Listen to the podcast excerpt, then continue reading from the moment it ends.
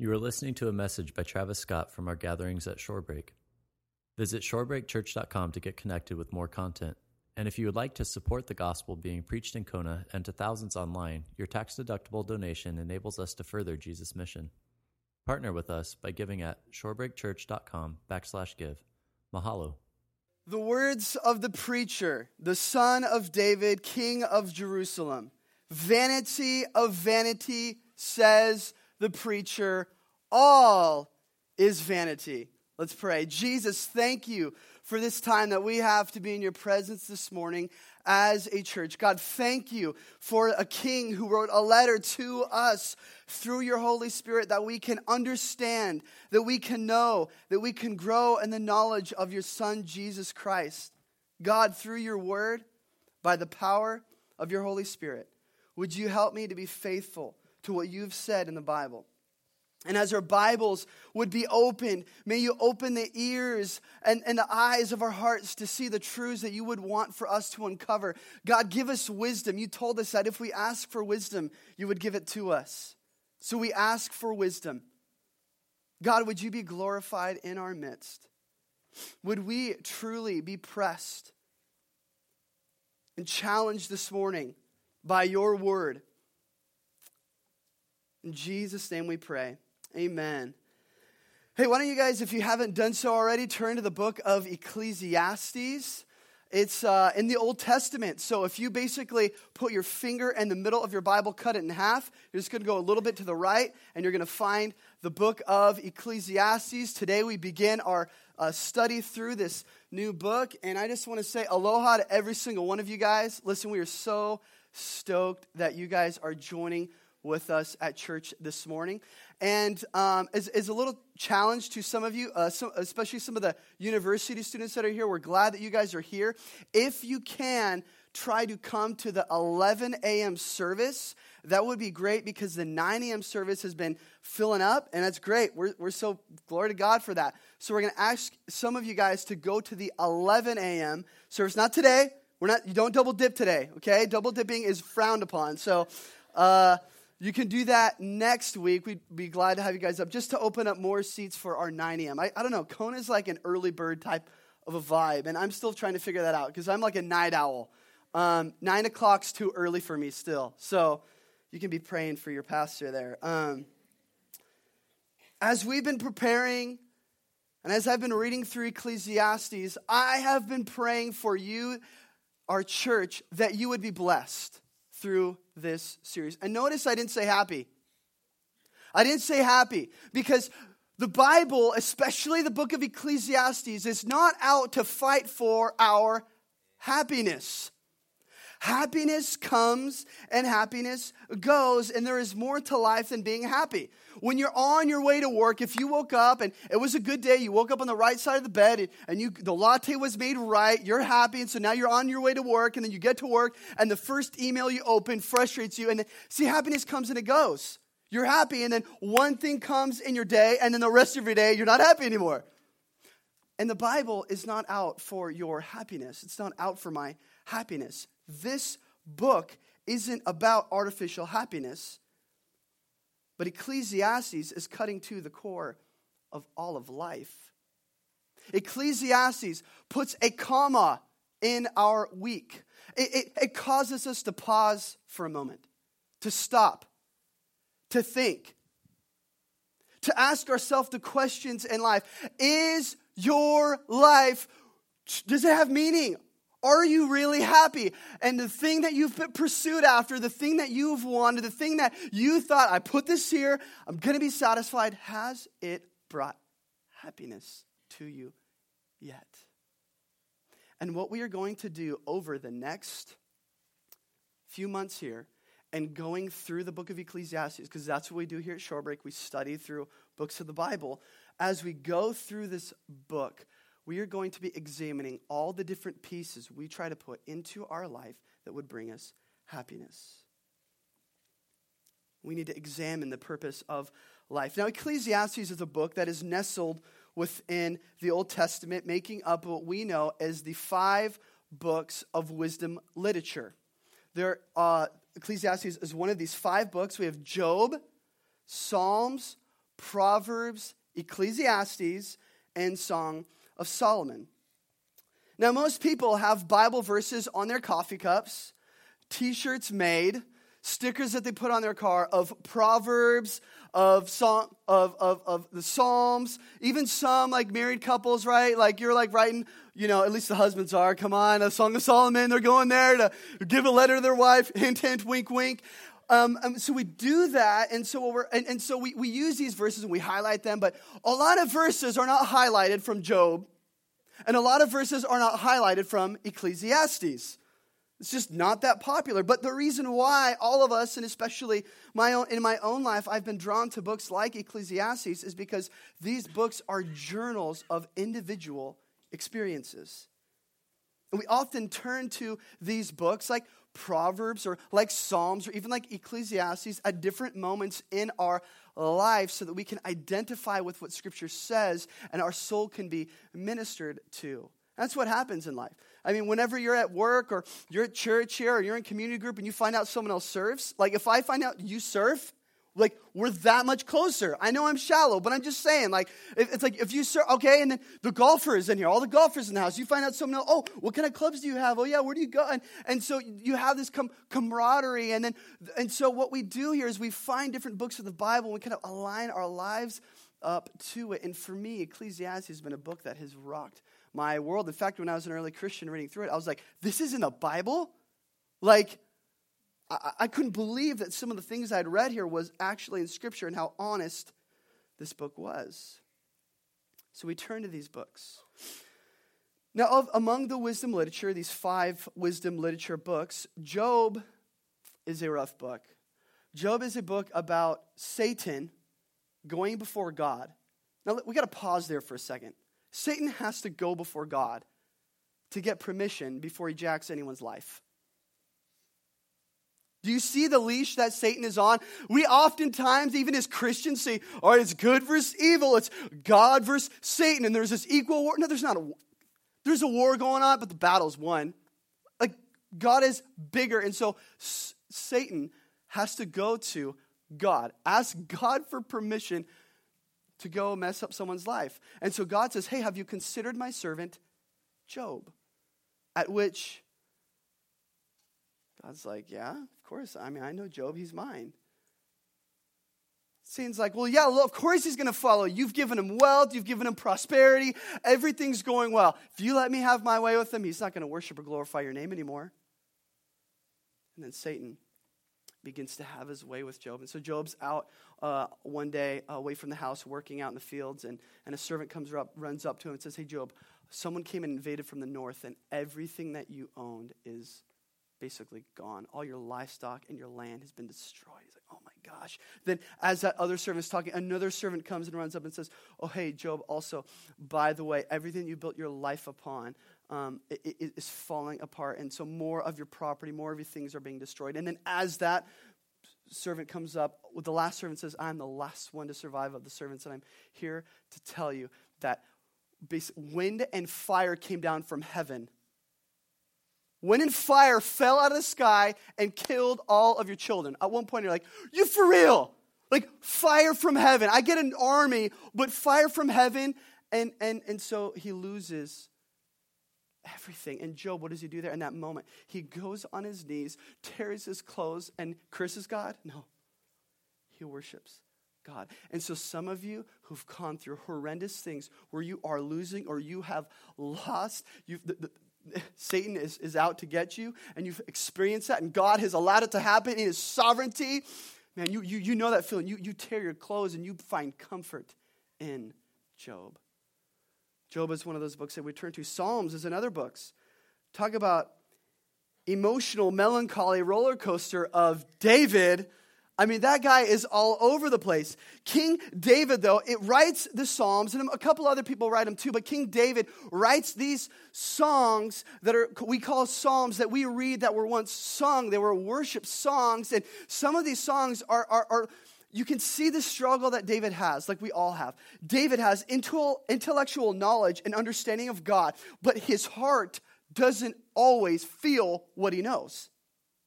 And have you experienced that before? You, you know something to be true, but you have yet to experience it in your life. And so by faith, you have to trust in God. And so that's what happens in Psalms. And so, Psalms, you see this gap between what we know and what we feel. And sometimes those are separate. And hear me out this morning. Do not live your Christian faith by feeling. Because if you live your faith by feeling, you're going to be an emotional roller coaster. Next week, you're burned out. Next month, you're burned out. You're done. You have to live by faith. And so the, the Psalms is our journey, uh, reading through the, the, the, logs of King David. And King David's crazy. You'll read one verse, he'll says, God, why have you withdrawn yourself from me? Where have you gone? And then one verse later, two verses later, he's like, but God, you're so near. And you're like, what? I'm confused. I don't, I'm not tracking with you. We all find comfort in the Psalms. Proverbs another great book, by living in wisdom, learning God's law to be a person who has understanding, who loves wisdom. And then Song of Solomon, yeah, Song of Solomon. Uh, Hebrew boys were not allowed to read Song of Solomon until they reached a certain age. It was, it's, it is explicitly sexual and graphic between a relationship of Solomon and his Shulamite uh, would become his bride, and you can you can read through the story there later, and um, and it's it's an intense book. That's to say the least. But here's what I want you to see in all of these books: Do they fight for your happiness? Do they want you to be joyful and yuppie and just, oh, look at me? I'm, no. It's, life is not walking through a field and picking daisies all day and just sucking on a lollipop and having the sun out and never getting sunburned. Even in paradise, we get burnt. Like, we're in paradise. We're in the closest thing to Eden there is, and milk is $10 a gallon. I mean, None of these books promise to make us feel better about life's superficial promises. And so here we come to Ecclesiastes, and hear me out. It's no different. In fact, of all the wisdom literature of these five books and of the entire Bible, I would say no book is more explicit and real and cutting to the core of the meaning and the purpose of life than Ecclesiastes. And as we're going to venture through this book over the next couple of months. There is no soul in here this morning who does not cra- crave meaning and who does not desire purpose. You this morning desire purpose. You this morning desire meaning. I've never met any person who desires nothing and no meaning for their life. Everyone desires meaning, everyone wants purpose, and we are all dealing with this problem. And we feel it. We might not say it, we might, but we think it and we feel it. So uh, tomorrow morning, Monday morning, when the alarm goes off, you feel it, right? Ah, oh, it's Monday again. Man, to go to school again, go to work again, to go see my same that same face again, have to go have that same meeting again, and you see the repetition. And whether we say it or not, we all question the real meaning and the real purpose of the workout, of the income, of the parenting, of our education. We all question it. And in pursuit of this fulfillment, we get out of bed. Our desire to find meaning and purpose is what gets us out of bed, and we search for meaning. And since everyone desires meaning, let me ask you this morning where do you find it? Have you found it yet?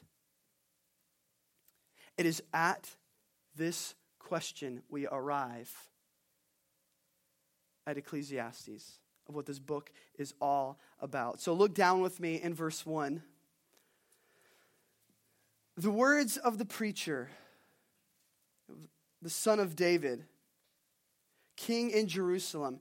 Vanity of vanity, says the preacher, vanity of vanities, all is vanity.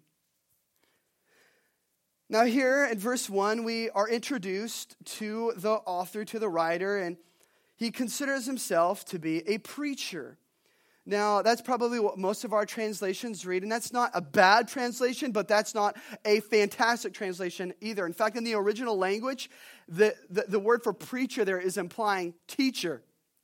So, someone who isn't just proclaiming truth, but someone who is teaching. In fact, this type of teacher here that we have in Ecclesiastes is more like a philosophy teacher.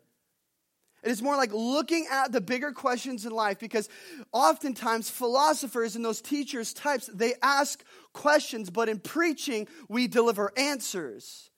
And so the book of Ecclesiastes is a book of questions at which the rest of Scripture answers. The rest of the Bible answers what many questions we arrive here at Ecclesiastes. Now, okay, we have a teacher. So what? Like, who is this guy? All right, pre- preacher, teacher boy. Come on, bring it, man. What do, you, what do you got for me? Should I really listen to you? I mean, what, why should I listen to you? What, what, who do you think you are? Well, he says here, the son of David. Yeah, David. You know, you know David? David who slew Goliath? Yeah, that, that David. You know, David, who was one of the most prosperous and most loved kings, favored by God, who God considered a man after God's own heart. Yeah, that David. The David whose throne Christ would ultimately sit upon and rule upon. Yeah, that David, he's my dad. You know the game, My Dad's Better Than Your Dad? Our author here wins. His dad is better than all of our dads, period. So, not only is he the son of David, he is a preacher and teacher, but we read here, King and Jerusalem. This is not King of Ghettoville out in the sticks. Someone like, yeah, Jerusalem, what, 5,000 people? No. Jerusalem at the time, this king is ruling and reigning, is the most wealthy and most prosperous and most loved and looked upon nation in all of the earth. And this king who rules it, his name, I believe, who is the author of this, it's debatable, it's Solomon. I believe it's Solomon. But either way, whether people believe it's Solomon or not, which I personally do believe it is Solomon, it's a, a debate for another time, another day. But nonetheless, they are writing from the perspective of Solomon. Now, what is this king? What is the son of David? What is this teacher? What is the first thing he wants to exploit to us? What is the first thing he wants to show and to reveal to us? Verse 2 Vanity of vanity, says the preacher. Vanity of vanities, all is vanity. Welcome to church, right? Really? Come on, preacher, take it easy. But Solomon here is wasting no time in answering life's biggest questions of what is the meaning of life. And it's not what you would expect, is it? Solomon says vanity. The answer is vanity. Ecclesiastes, this book, just so you know, will not let you and me get away with canned answers for life. It doesn't do that. This book is brutally honest. Oh, you're searching for the meaning of life? Solomon say, well, guess what it is? Vanity. It's pointless. In fact, if you're taking notes, the literal meaning of vanity is meaningless. Meaningless. Now, you can understand why in our English translation they didn't put meaningless there, because verse 2 says, if, if it did say that, it'd be meaningless of meaninglessnesses, says the preacher. But every time you come across the word vanity, think empty, think, think, think meaningless, think pointless, think vain. That is what is being communicated here. And he says, all of life is meaningless. Wow. He didn't say some of life, all of life is meaningless. I just want to give Solomon a hug right now, don't you? Like, bro, it's going to be okay. I mean, I'll get you a drink. Can I take, get you some food? There's antidepressants. Like, take you to, I mean, there are things that you need to take that fix your problem. But what he's going to do is talk to us and teach us and reveal to us all the different things in life that are meaningless. Now, this word for meaningless in the original language is, in the Hebrew, is havel, and it appears 38 times throughout the book. So you do the math 12 chapters, 38 times. Become very familiar with this word. So we continue now in verse 3. He says this What does a man gain by all the toil at which he toils under the sun? A generation goes and a generation comes, but the earth remains forever. The sun rises and the sun goes down and hastens to the place where it rises. The wind blows to the south and goes to the north. And around and around the wind goes. On its circuits, the wind returns. So Solomon here says, even creation and all of its splendor and its glory lasts longer than we do. And so think of the greatest thing that you can accomplish in your life. Great. You've got it in your head. The greatest thing you can accomplish in your life. Is it going to change the sun? No, the sun is still going to go around. Is it going to change the moon? Absolutely not. The wind is going to do what the wind is going to do. The sun is going to do what the sun is going to do. They do the same thing every day, Solomon says, and they do. I mean, you can look at a tide chart before you go out surfing, and they, they have it mapped out for years in advance. We know it is predictable, it, things happen.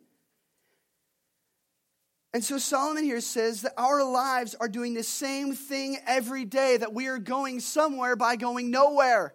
Where have you gone? Nowhere, Solomon says. And you think, well, what does he mean by that? Well, I think a great illustration is those of us who live on this island you bought a car, maybe you bought it brand new, or maybe you bought it used, or maybe you, you're rocking a moped. Um, I'll try not to cut you off the road, but I just might. Watch out. Or maybe you're on a bike. But whatever you drive, when you buy it brand new or you even get it used, you see the mileage that you have on there. And, and what do you have on there? 10,000 miles now? 20,000 miles? 30,000 miles? Okay, great. Where have you gone? Oh, I went to Waipio. No, no. Where have you gone? You're still on this rock in the middle of the Pacific. Maybe you've driven 50,000 miles, which is almost enough. I don't know. I'm not, I don't know. Probably go around the world, yet, or somewhere close, yet here you are in the same place. Solomon says, life is like a treadmill. You're running on this treadmill and you're sweating and your pulse is up, but where have you gone? You're still in the same place. We're like a hamster, right? Just running in this circle, like, oh, it's going fast. Yes, you're going really fast, but you're going nowhere, bro. Nowhere.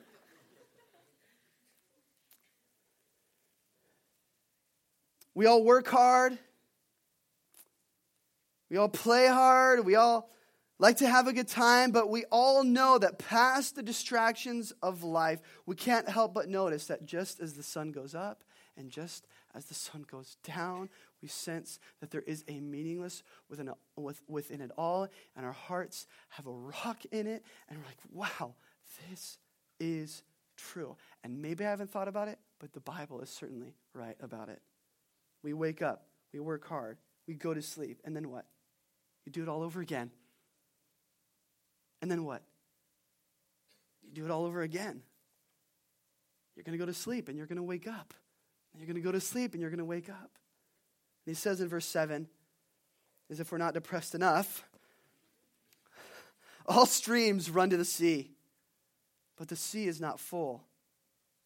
To the place where the stream flows, there they flow again. All things are full of weariness. How many things? All things. A little bit full? No, they're fully full. They're full of weariness. A man cannot utter it. The eye is not satisfied with seeing, nor is the ear filled with hearing. Solomon is calling us out here. Do you feel that? I mean, he is saying that deep within our soul, we cannot help but notice the mundaneness of life. And he says that we cannot even utter it with our mouth at times. It's hard to put words to it. And even though we don't say it, we most certainly feel it, don't we? We absolutely do. that, that the streams flow, but the ocean is never full. And this week, or actually uh, yesterday, last night, uh, we took a little break and decided to take the kids to. Um, decided to take the kids to the arcade, and so we're, we're there at the arcade. You talk about a place of vanities, arcade, right? Um, so you go, you go there at the arcade, and so we, we give them all their, their money, and, and they're there, and we're having a good time. And, and so um, one, of my, one of my kids, um, his first coin, throws it in on this game and hits the button and like and wins 1,000 tickets. And he's just like, what? And I'm like, dude, you won a thousand tickets, man. I was so excited. And so we actually have a picture of him. Look at that. A thousand, thousand tickets. And this is like, he's gonna turn, so they're like behind his back and like going down his leg. I mean, they're everywhere. 1,000 tickets. And he was pretty, he was pretty stoked that he won that there's Frogger. So if you ever want to win a thousand tickets, just that's the game. That, there's a secret right there. Um, so, uh, anyways, though, so he has all of these tickets, and, and he's not even sure what to do with it. I'm looking at it, I'm like, a thousand tickets. Oh my gosh, do you know what we can do with a thousand tickets? And so um, he's not even sure what's going on. My wife's sitting there for like five minutes, like, come on, baby, keep coming tickets. And she's just grabbing all these tickets. All the other kids are like walking, looking at my son. They're like, whoa, can you buy me some stuff? Like up the thing, can you get me? And so I walk up and I'm looking, I'm like, dude, we're getting a bike, we're getting a stuffed animal. And I look and I'm like, what are we gonna get? What are we gonna get? And I look and I'm just like, 14,000 tickets for a stuffed animal. Vanity! I'm studying for this Sunday, and my soul, I, in a moment, had a hope. I was like, maybe it's to deliver. Maybe it's to satisfy. All right, here we go. You're getting a new bike, son. Nope, you're getting a stupid little plane that's to break in a day. That's what you're getting. Don't tell him that, though. Don't, do not tell him that. He thinks it's awesome.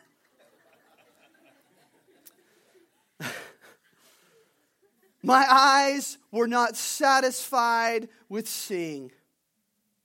My eyes were not satisfied with seeing, nor the ear filled with hearing. You know when you hear that favorite song on your radio and then it goes and you're like, uh, uh.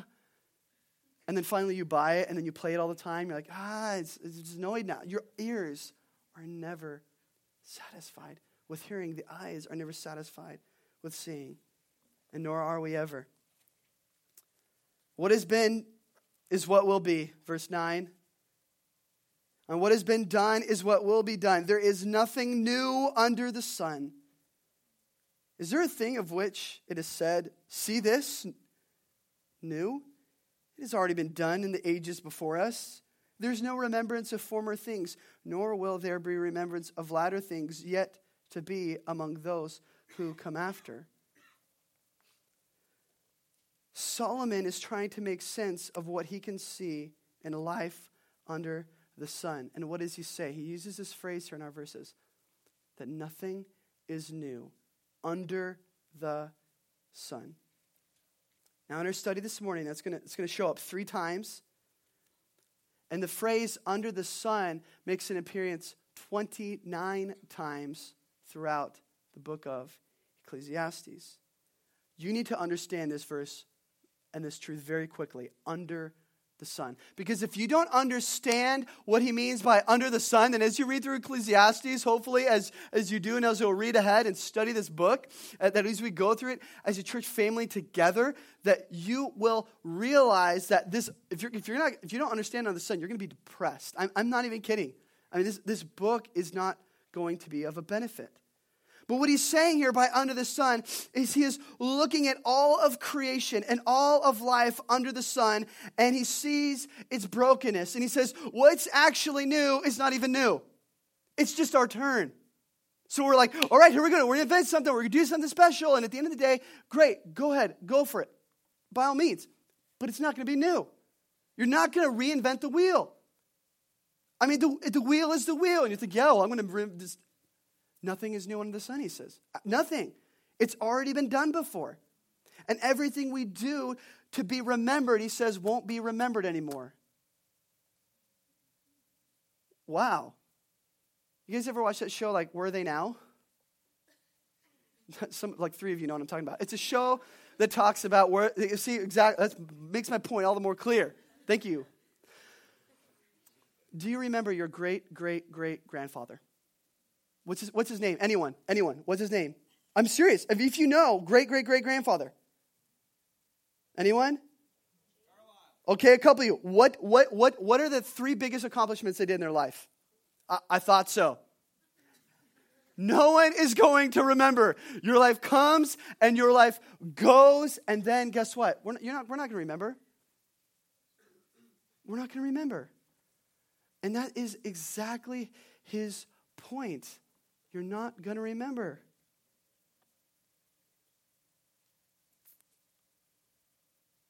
Verse 12. Come, there, there's hope coming. Don't worry. Hang, hang with me, guys. if the preacher have been king over Israel and Jerusalem, and I applied my heart to seek and to search out by wisdom all that is under heaven.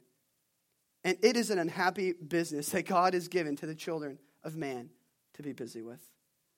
I have seen everything that is done under the sun, and behold, all is vanity and striving after the wind. Verse 16 I said, My heart, that I have acquired great wisdom, surpassing all who were over Jerusalem before me, and my heart has had great experience of wisdom and knowledge. I applied my heart to know wisdom and to know madness and folly, and I perceived that it is also but striving after the wind. Now, we're going to unpack a lot of this actually next week of, of, of Solomon's um, qualifications to do what he is doing here. But basically, right now, he's saying, I'm the king of Israel, take it from me. Like, I have it all. I am a king. You do not have it all. Take it from me. It's all like striving after the wind. Now, there are certain things in studying and being students of God word, God's word here in Ecclesiastes that would seem like he is endorsing something that you didn't know the Bible endorsed. And, and anytime as Christians, if we're going to be students of the Word of God, we, you and I have to be very careful of, of taking a one verse out of context and applying that to our life and just running with it, not even knowing what the surrounding verses are saying in that. And you, you have to especially do that here in Ecclesiastes. Because what happens when we do that, we take a little verse like a fortune cookie and we forget everything else that was around it, then we fall into the error of misinterpreting Scripture. A good example of this Ecclesi- Ecclesiastes 9 7. Go, eat your bread with joy, and drink your wine with a merry heart, for God has already approved of what you do. All the partiers in the house are like, Amen. I knew I, there was a Bible verse for that. Thank you, Pastor. Now I got some ammunition. What'd you say? I can't go drink? Oh, no. Bible said, hey, I, I can be merry and I can be happy and I can enjoy bread and be merry and drinking wine. That's what the Bible says. And um, in fact, when I was uh, working at a coffee shop here in town, uh, I got invited to go bar hopping. Um, and for those of you who don't know what bar hopping is, one goal in mind is just to get wasted, to get drunk. That's the goal. And so they, they, uh, they invited me to go bar hopping, and I was like, well, no. And they're like, why? I mean, and they, I'm not even kidding. They said, I'm sure your God would approve of it. No, no, as a Christian, I'm sure your God would approve of it. And, and Ecclesiastes 9 7, like, yeah, yeah, actually does. Well, too bad there's Ecclesiastes 9:10. which says, For there is no work or thought or wisdom or knowledge in Sheol which is the grave. Buzzkill, right? Let's go partying. You're going to die. Oh, okay. Okay, Solomon. Wow. Whew. says, take it. No, no, no. Take it from me. All is like striving after the wind. But again, take it all in context. Take it all for what it means to be under the sun. And let's look back at verse 15 now. Here's what he says. This is very helpful. This is very important for you and I to understand. He says this What is crooked cannot be made straight, and what is lacking cannot be counted. Our man Solomon here seems to be exploiting the crookedness of everything under the sun. And you can almost hear that behind every discovery Solomon makes, every conclusion he arrives to, he is experiencing the broken promises and the broken things that are within creation. This place where we live, you guys, is broken. Do you know that? It's broken. It's not perfect. Solomon is not examining creation the way God originally made it in Genesis 1 and 2, when everything was perfect. But Solomon is examining and looking at everything under the sun, which means that this preacher is examining the world after the fall. That's important to know. See, in Genesis 3, what happened in Genesis chapter 3 is man failed to glorify God. Adam and Eve failed to glorify God. Now, they were walking with God in perfection. I mean, they loved God. They walked with God in the cool of the day. But what happened is they exchanged the truth for a lie. They listened to the serpent and not God the Savior. And so, in doing so and exchanging the truth for a lie, they worshiped created things rather than Creator God. And so, they worshiped this fruit because the fruit would make them become godly. It would give them knowledge like God has of good and of evil. And in doing so, the moment they bit into that forbidden fruit, creation itself was fractured. Creation. Like there were no thorns, and then there were thorns. The lion would lay down with the lamb. Not anymore. Not anymore. We would get sunburned, right? There's Vana now. I mean, what? There was no Vana then. But in creation, no, no, no. And, and then in the fall, everything that was made perfect was broken, in, including man's relationship and communion with God. So no longer now does man walk with God in the cool of the day, but he lives under the curse of creation and of, of, of sin, rather. And so, thousands of years, check this out, thousands of years after sin has ravaged the earth, Solomon is still experiencing that same agony that Adam and Eve did. And because original sin has been passed down from Adam and Eve to you and I, you and I experience the same thing, do we not? That we have all experienced the vanity of this world, that we have all experienced the brokenness of this life, that we have all tried to, to drink from the well and we're still thirsty, that we've all tried to, all right, I'm gonna get that thing, I'm gonna enjoy this thing, I'm gonna watch that video one more time, and then it's gonna satisfy me. And Solomon says, No, it's not. It's vanity. It's vanity. It's empty. And he says, What is crooked cannot be made straight, what is lacking cannot be counted. This king and preacher is still experiencing the emptiness of sin. And Solomon says, under the sun, if this is as good as it gets, it is meaningless. That all our pursuits under the sun are in vain because it leaves us empty. Ecclesiastes illuminates that everything we pursue under the sun, that a life apart from God is meaningless. Now, even if you're Christian, I'm talking to you too. Yes, you are not as you once were, and you are not yet what you will be. And in this stage, there is still something within us that craves things that we do not have, and this drives so much of what we do. And some of us might say, Yeah, well, Jesus is my greatest pursuit and desire. Okay, yes, but you're still a sinner. And your heart still has a bent towards sin at times. And so, yes, maybe Jesus is your greatest pursuit and desire, but you have a bent and you will go astray at times, trying to turn to a thousand other things other than God, looking for more. Now, listen, it's not wrong to want more. I would say it's not wrong to want more of God, but it is wrong to want more and restlessness apart from Jesus. Why? What is crooked cannot be made straight. What is lacking cannot be counted. Because the last thing a meaningless life needs is more vanity. If you have gone to, if you have turned to things that are meaningless, please Solomon says, the last thing you need is more vanity. Ecclesiastes shows us what life looks like apart from God.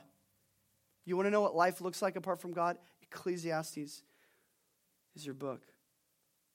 And what happens is the Holy Spirit will remove the fig leaves that we have used to cover our nakedness, like our first fathers, Adam and, and Eve, and He'll expose us and He'll show us and say, Look, look how empty you are.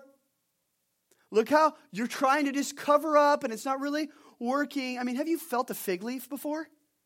Have you felt a fig leaf before? That's what Adam and Eve used to cover them. Like, no.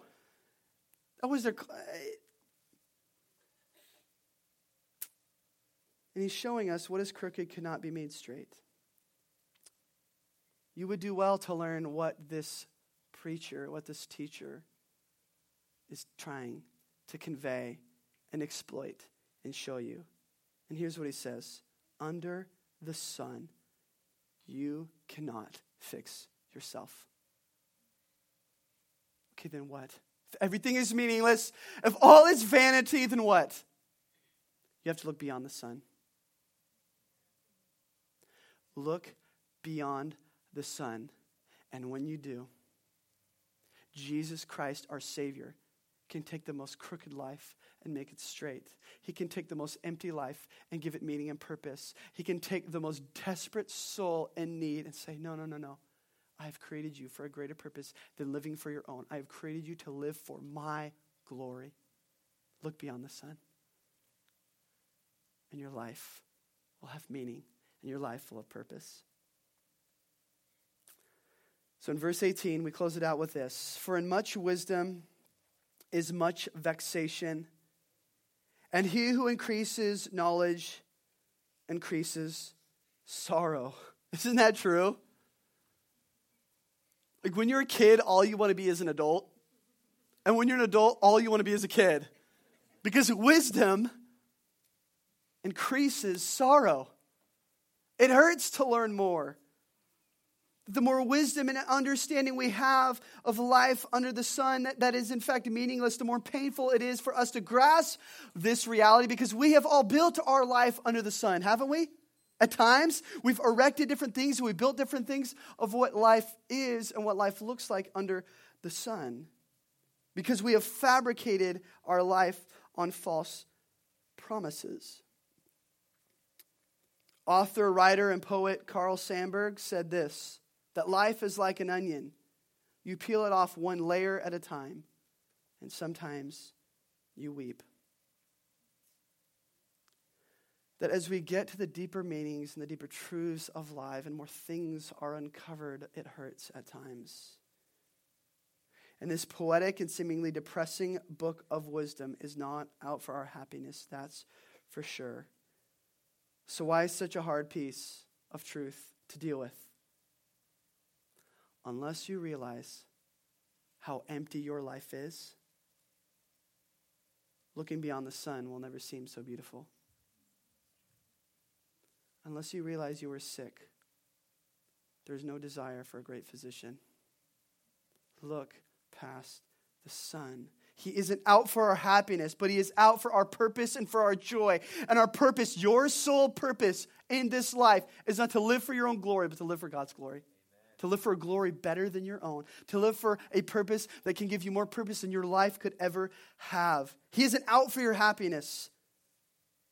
So, King Solomon here in Ecclesiastes is asking questions that the rest of the Bible answers. This is why it is good for us to go through this book as a church family. This is why we need to deal with this because Solomon forces us to deal with life. Get pl- past the plastic. Get past the, sh- get past the shiny car. Get past the paycheck. Get past the glory. Get past the mundane, and you will realize that this all, everything under the sun, is meaningless some of you are like, I love this series. I can't wait to start. Vanity, vanity, preach it. Why?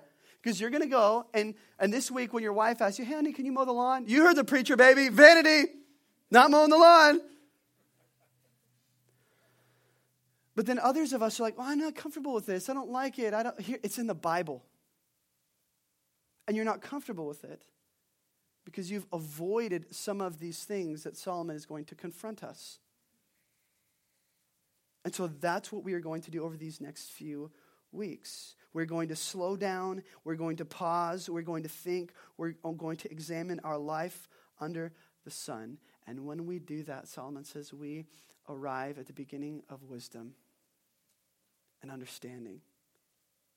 Through faith, by wisdom, we can get past emptiness and fulfill and an unfulfilled life because everything in life apart from God is meaningless.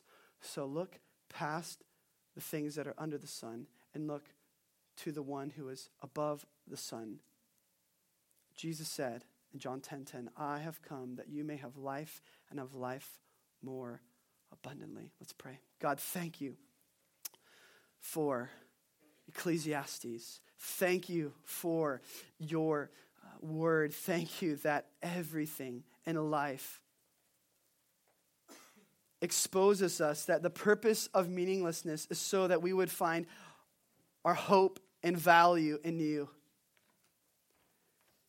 And so, God, as your word has gone out and as we've taught through this book, Jesus, we pray that not just today, but in the weeks to come, that those of us who are empty, that those of us who have turned to things that are other than you, God, that we would develop a, a new understanding. The more than sight, the more than touch, the more than feel, the more than smell, the more than hearing, that we would develop a new thing called faith, and that would only happen, Jesus, that only happens through you. Because we know on our own what is crooked cannot be made straight, but you, God, who transcend and who are above all things, can take the most crooked things in our life and make them straight. God, thank you that you do that. So, for those of you who have sat in here and you've heard the word of God go out and you've heard the word preached, and if you've turned to meaningless things in life and you do not love Jesus, and Jesus saved you this morning, Jesus has revealed his son to you, his, his grace to you this morning. Jesus has revealed that everything under the sun is in fact meaningless and that everything you are looking for in life is found in Him.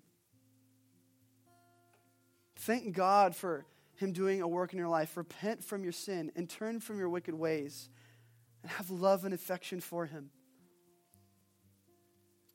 And if you are a believer this morning, if you do love Jesus,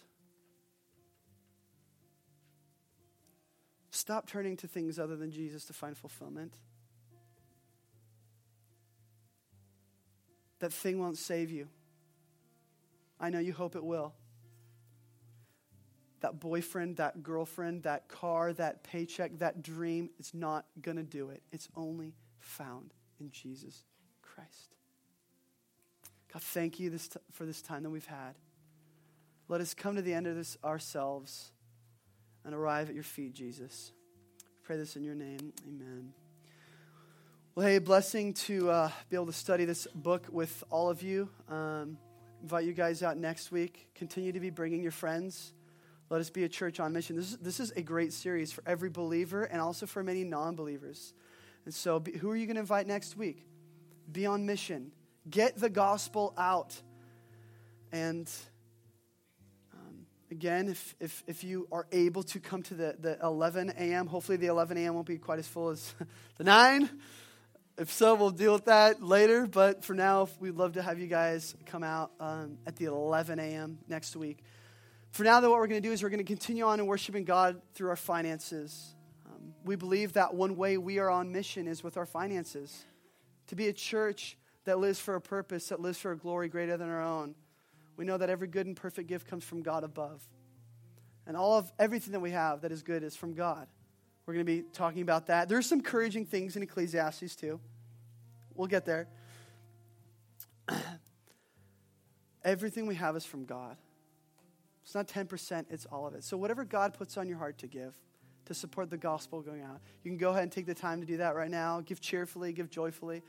Uh, if you're visiting, this is your first time, by no means you're not obligated to give. If you're a Christian, definitely not obligated to give. Um, give your life to Christ. and, uh, and so you can make a check out to shorebreakchurch.com. We have a giving kiosk out, Shorebreak Church. You can give at shorebreakchurch.com. give there. And there's a giving kiosk out on the back where you can give through credit and debit cards. So love you guys, and we'll see you next week. We hope that Jesus is doing a work in your life from the message that you just heard. We would love to hear how you were impacted and what was impressed on your heart. Share your story by emailing connect at shorebreakchurch.com. And if you don't know Jesus as God, Lord, and Savior, or you have more questions, send us an email to info at shorebreakchurch.com so we can get you dialed in with a free Bible and resources for your new relationship with Jesus.